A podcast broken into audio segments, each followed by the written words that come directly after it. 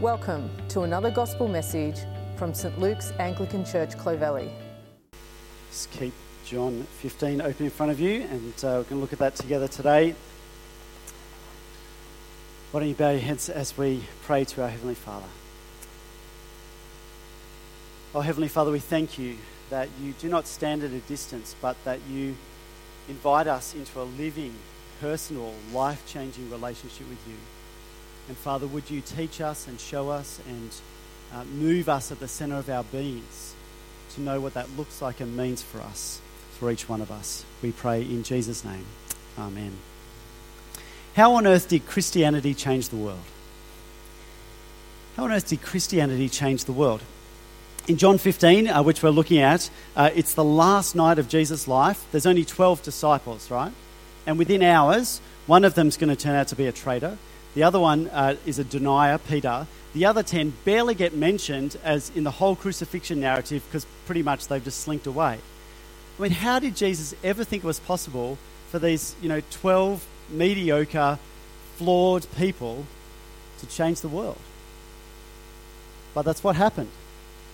And the answer in John 15, on the last night of Jesus' life, as he's preparing his disciples for a worldwide disciple, you know, make disciples of every nation type mission, the answer is that a living relationship with Jesus will so change you that through you, Jesus changes others. And so here's the point today Jesus is the true vine, He is all we could never be. The second part, Jesus is the true vine. He wants to grow you to be all you're meant to be. Did you get that? He's the true vine. He is what you could never be. And He's the true vine. He wants to grow you to be all you're meant to be. So let's have a look at the first half. And uh, we're going to read from John 15, verse 1. Jesus is the true vine. He is all we could never be. John 15, verse 1. I am the true vine, and my Father is the vine dresser. Every branch in me that does not bear fruit, he takes away, and every branch that does bear fruit, he prunes, that it may bear more fruit. Already you are clean because of the word that I have spoken to you. Now, in John's Gospel, uh, John's biography of Jesus, uh, there's seven great I am statements that Jesus makes that kind of point to his identity and who he is. Now, uh, here you go. You can you can tell me what what are some of the I am statements? The seven of them. That's ac- yeah, you're right, and we're going to get back to that. Although there's there's that plus seven others. Um, so there you go. Yep.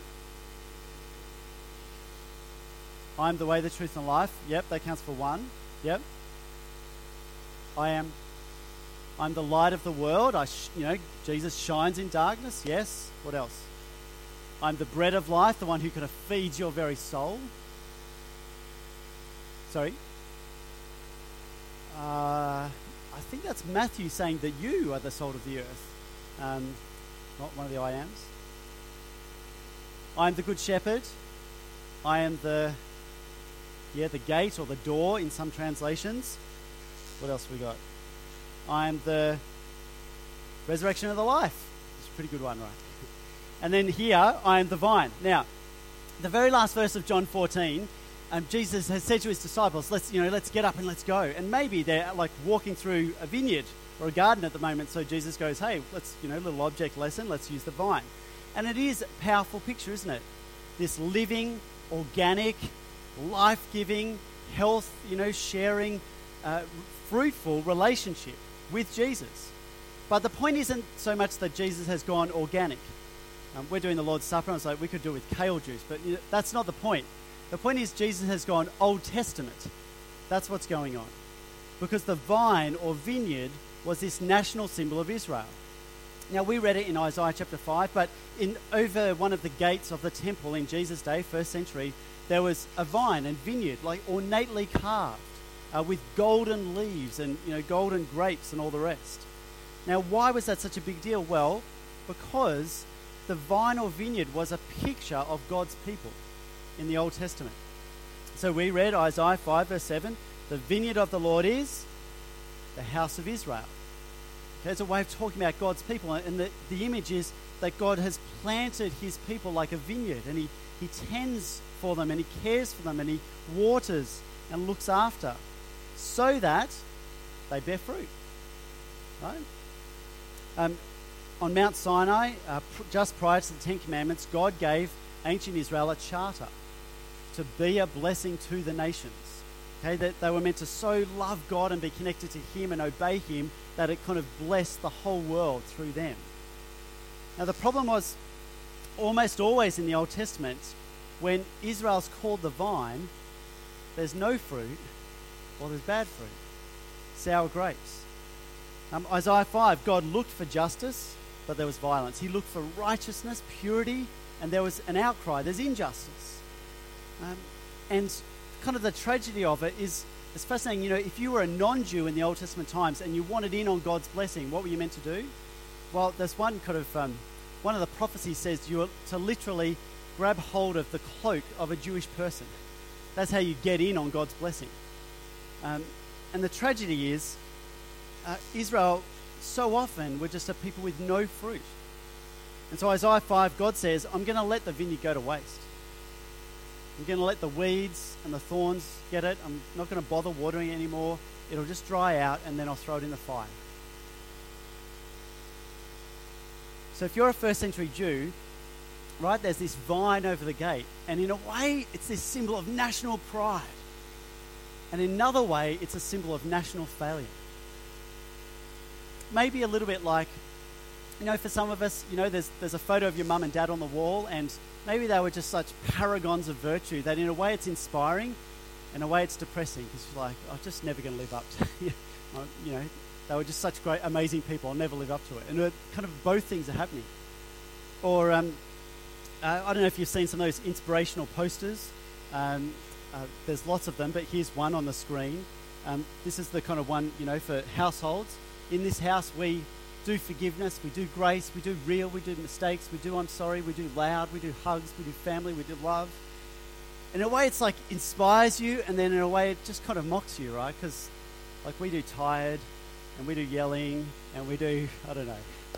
Um, actually, it's interesting, you know, in America, the self improvement industry is a like $10 billion industry. Isn't that like, that's fascinating? I mean, you can go to Dymocks and all the rest, and it's just, it's there. Now, the irony is, if all those books were really helpful, like if last year's self help books were so helpful, there'd be no more industry, right? But they're not. And actually, um, the real kicker is the problem isn't with the books, the problem's with us. That we are relentlessly not all we're meant to be. And 2018 self help books aren't going to, we're not going to be able to improve ourselves, not deep down. And so here's um, Jesus speaking to a people with this calling to be God's vineyard. That's going to says um, pride and failure. And what does he say? He comes and he says, I am the true vine. Notice that word true. I am the true vine. I am the channel of God's blessing to the world. I mean, if you want to be in on God's blessing, what are you going to do? Attach yourself to me. That's what Jesus is saying. And the secret of a fruitful life isn't, it's not like a little bit of Jesus in your life to kind of make your life a little bit better. It's to have your whole life in Jesus. That's the secret to a fruitful life. But Jesus is also saying, I am all that you were never able to be. Israel, you haven't borne the fruit that you were meant to bear, but I am.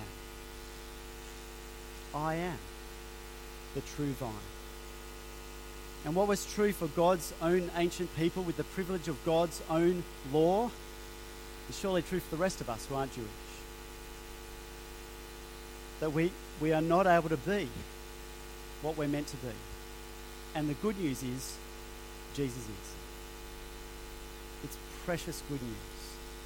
Jesus is the true vine. He is all we could never be. And friends, um, remember that little bit with the puppet, right? That idea of like the straining to produce fruit. You can't do it, but with Jesus you can. If you're tired and weak and struggling, just hold on to Jesus because it's about being connected to Him. He's the one. So here's Jesus saying, I've come to be all that you could never be. But he doesn't leave it there, does he? Now he says, I'm going to grow you to be all that you were meant to be, all that you are destined to be. Jesus is the vine who joins you to God, which means life and vitality and spiritual health and fruitfulness. And when his life flows into you, there's fruit. And the, the thing that's helpful, I think, for some of you with the fruit word is it takes time. It's not like, right, I trust in Jesus, you know, next week I'm like this amazing Christian. No, fruit takes time to grow. I think that's helpful to remember. What's the fruit that Jesus has in mind? I, I think it's everything that comes from having Jesus' life flow through your life. So that would be the fruit of the Spirit love, joy, peace, patience, kindness, all the rest in Galatians 5. In John 15, 16, it would at least be obedience, joy, love, and witness to the watching skeptical world. But also, I think, in some sense, it is. See, remember, Jesus, this is the night before he dies. He's trying to prepare the disciples, and he's setting them up for their worldwide mission. A mission where the fruit is going to be people of every nation who say, Yes, Jesus is the one. And so part of the fruit, um, it's, it's like we're meant to bear this, you know, fruit in all parts of our lives, but including some way that it actually has an overflowing effect to other people. Because the disciples had fruit that included new Christians. And then those ones had fruit that included new Christians. Down to this day, on the other side of the planet, 2,000 years on. I mean, we're only here because John 15 is true because it's happened. And now Jesus says he wants to grow you and me to be all that we're meant to be.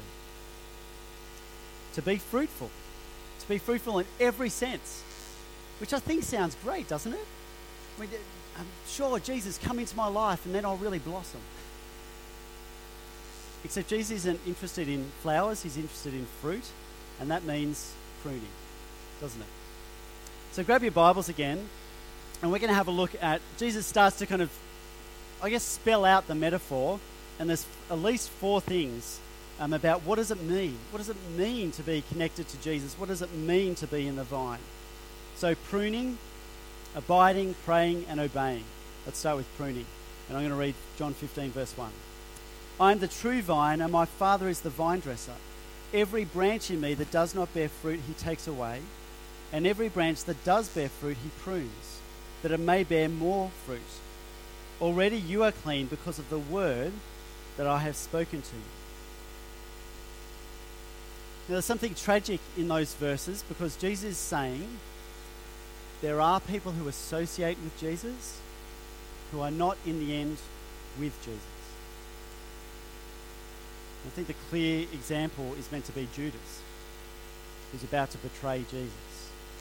And so Jesus says from the start, there will be branches who have no fruit, who don't stay connected to the vine, who Jesus says will be thrown into the fire. It's a sobering word. And then Jesus says, even the branches that do bear fruit, right? So all the ones that are going really well, they get cut as well, but pruned so that they might bear more fruit. And I think the, in the first instance, the example is Peter. I mean, he denies Jesus in this kind of tragic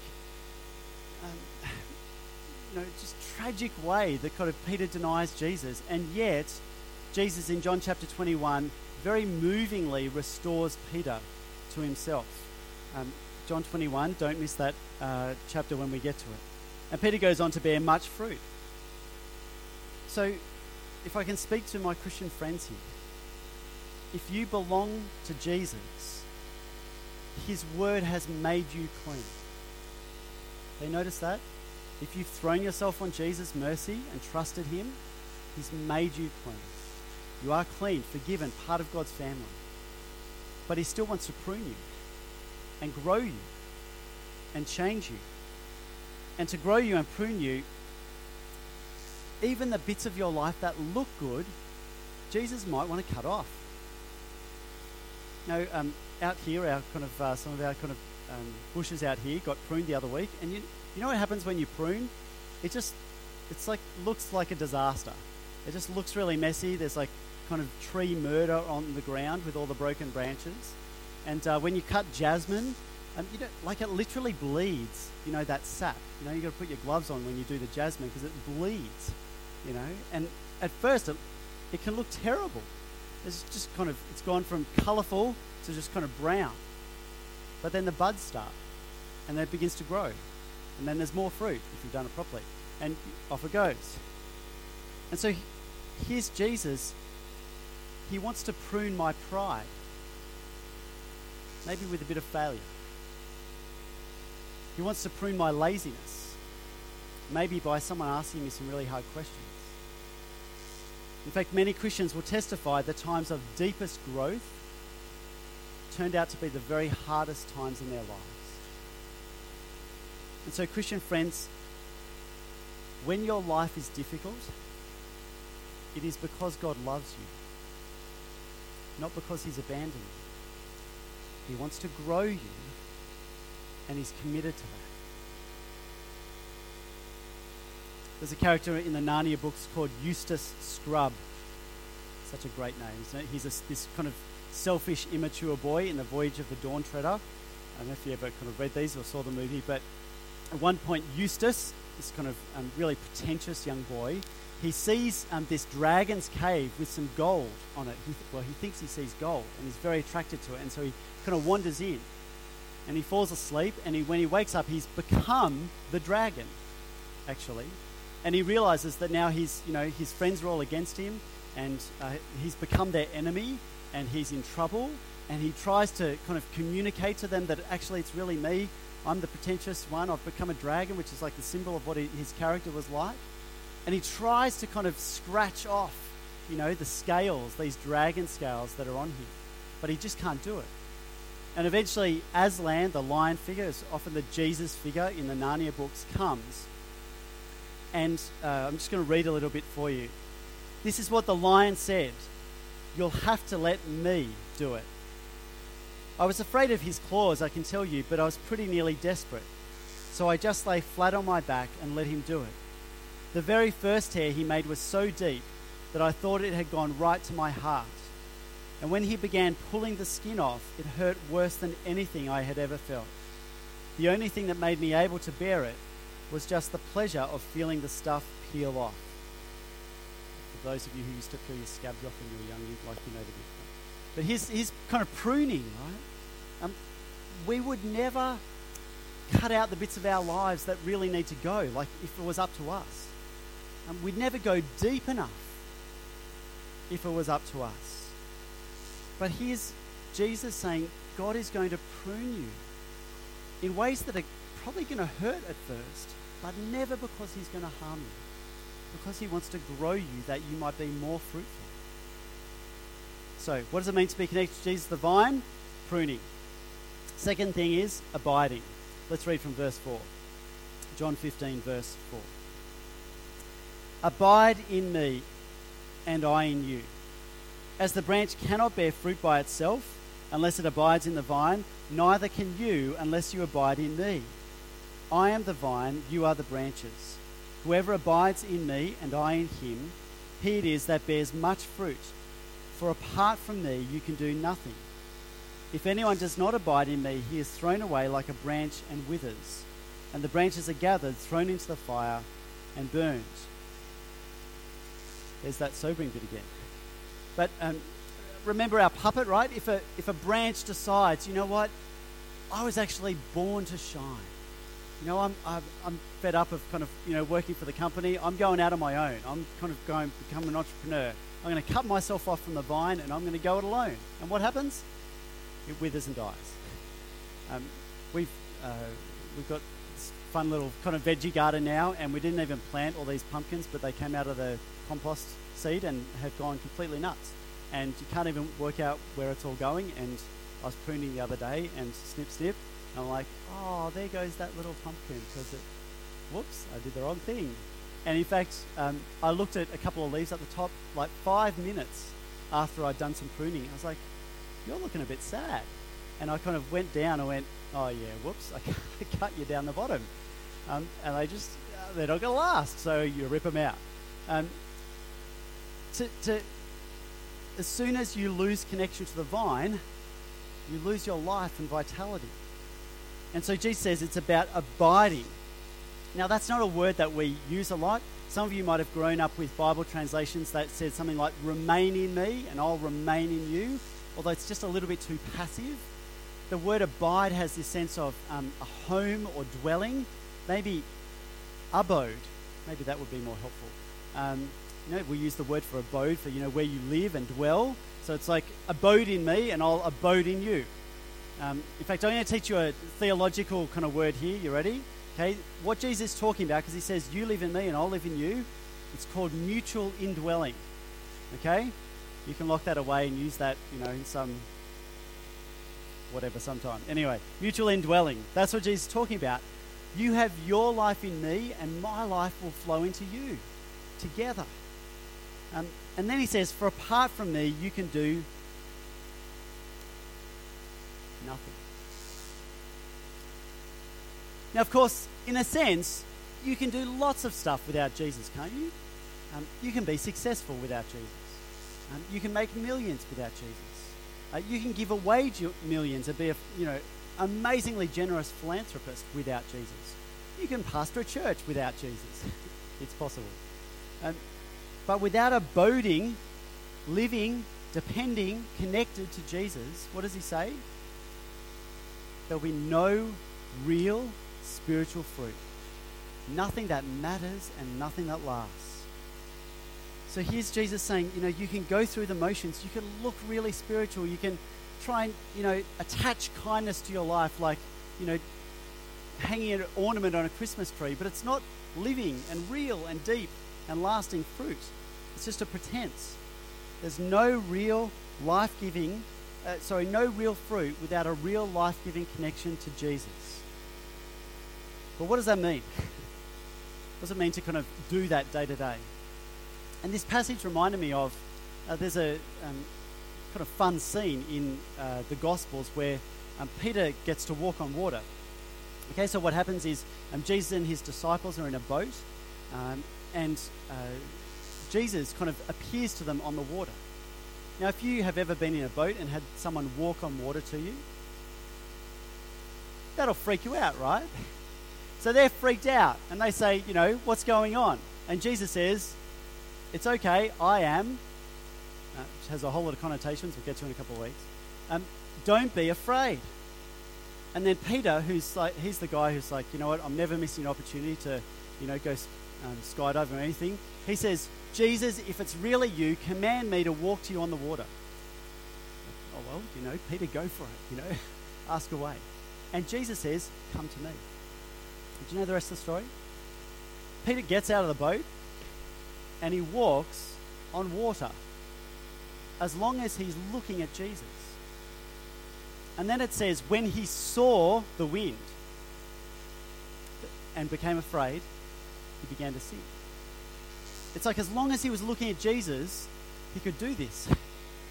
But as soon as he took his eye onto away from Jesus and onto the things that might make him afraid, or kind of uh, it's like uh, maybe in our lives, you know, as long as we're looking to Jesus, but then we kind of stop and look at ourselves and, hey, I'm walking on water, or look at what an amazing Christian I am. And then pride seeps in, and the real fruit begins to wither. Or maybe we kind of take our eye off Jesus in our day to day life, and we just kind of start to look at what other people think of us. And the fruit begins to lose its sap and vitality that comes from Jesus, the vine.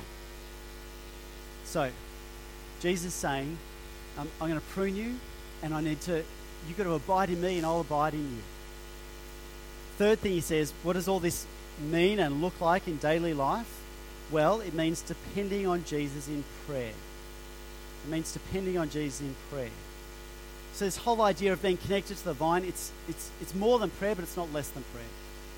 Okay, so let's have a look at verse 7. Jesus says, John 15, verse 7.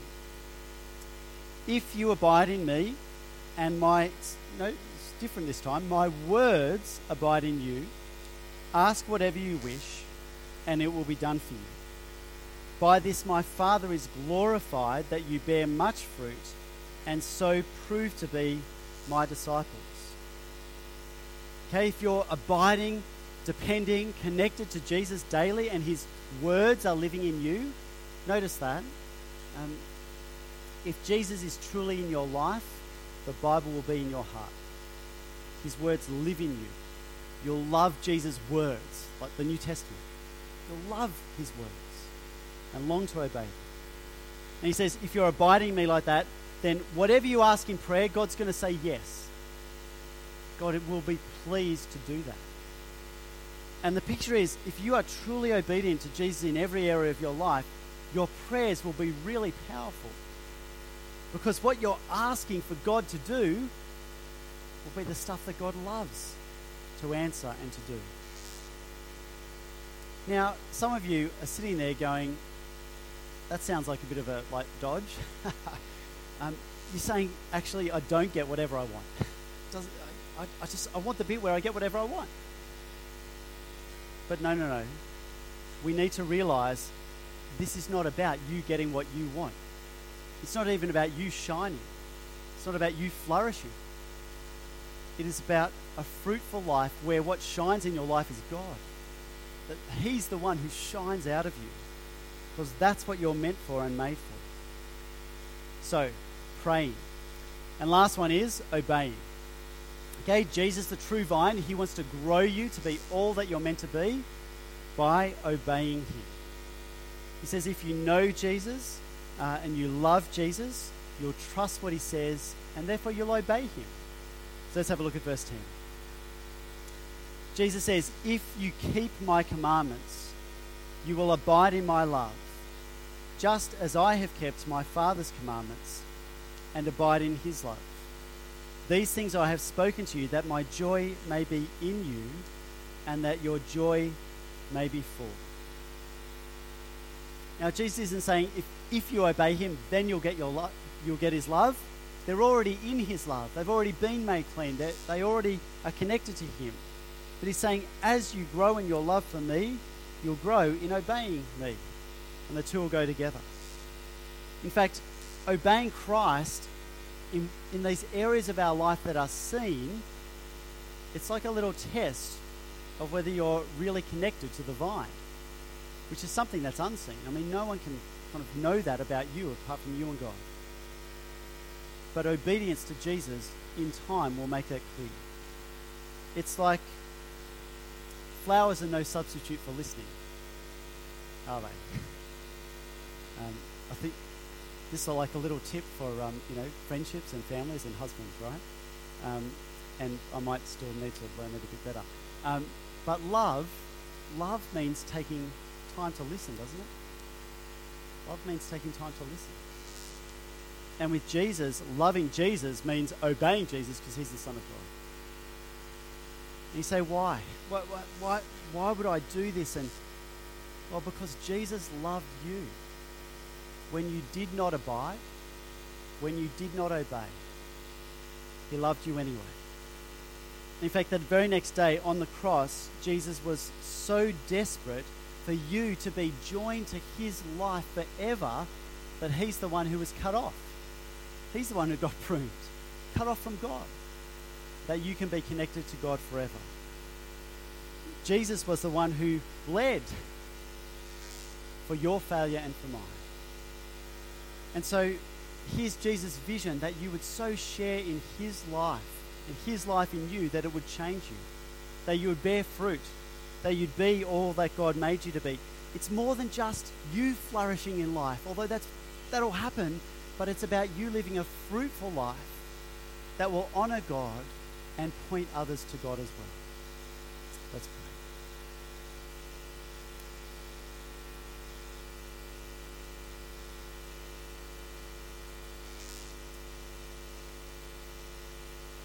Our Father God, we confess that in so many ways we have failed to be what we are meant to be. You made us to be your children. You made us to love you and honor you. And we've been more interested in putting ourselves first. But we thank you that Jesus came to be all that we could never be on our own. But Father, we thank you too for the precious good news of this passage that Jesus is the true vine, and by our faith and our connection to Him, can change us and grow us, even prune us, so that we might bear much fruit for you. And Father, whether today we are harboring sin in our hearts that we need to repent of, whether we are weary and tired and need to come back and depend on Jesus the vine, whether we are proud and are trying to live this Christian life on our own without depending on Jesus. Oh, Father, whoever we are, we pray that you would forgive us and draw us back to the Lord Jesus, in whom is our life, now and forever. Thank you for listening. For more information about St Luke's Anglican Church, please visit www.clovelly.org.au.